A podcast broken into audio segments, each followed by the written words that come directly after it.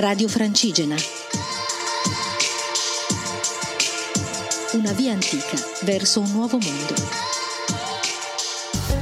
Ciao, sono Luca Contieri, pellegrino e filmmaker. L'anno scorso ho fatto il cammino da Milano a Roma, da cui ho realizzato il documentario Energie invisibili da Milano a Roma in cammino. Oggi è stata l'ultima tappa con l'arrivo nell'abbazia di Montecassino. Con me c'erano Cristina e Marco, che è ritornato in forze e mi ha raggiunto ieri a Roccasecca. È stata una compagnia perfetta, con un'amica nuova e un amico ritrovato.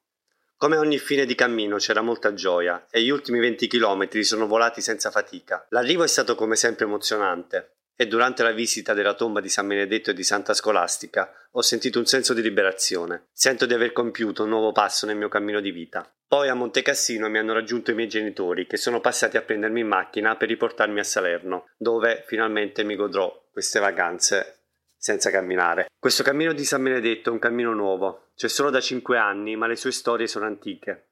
Ho conosciuto storie di santi, di uomini e donne spettacolari e di borghi del centro Italia di cui prima non sapevo nemmeno dell'esistenza. Ho avvertito che è stato un viaggio nelle mie radici. Le persone da ringraziare sarebbero tantissime e spero di renderne omaggio con un documentario.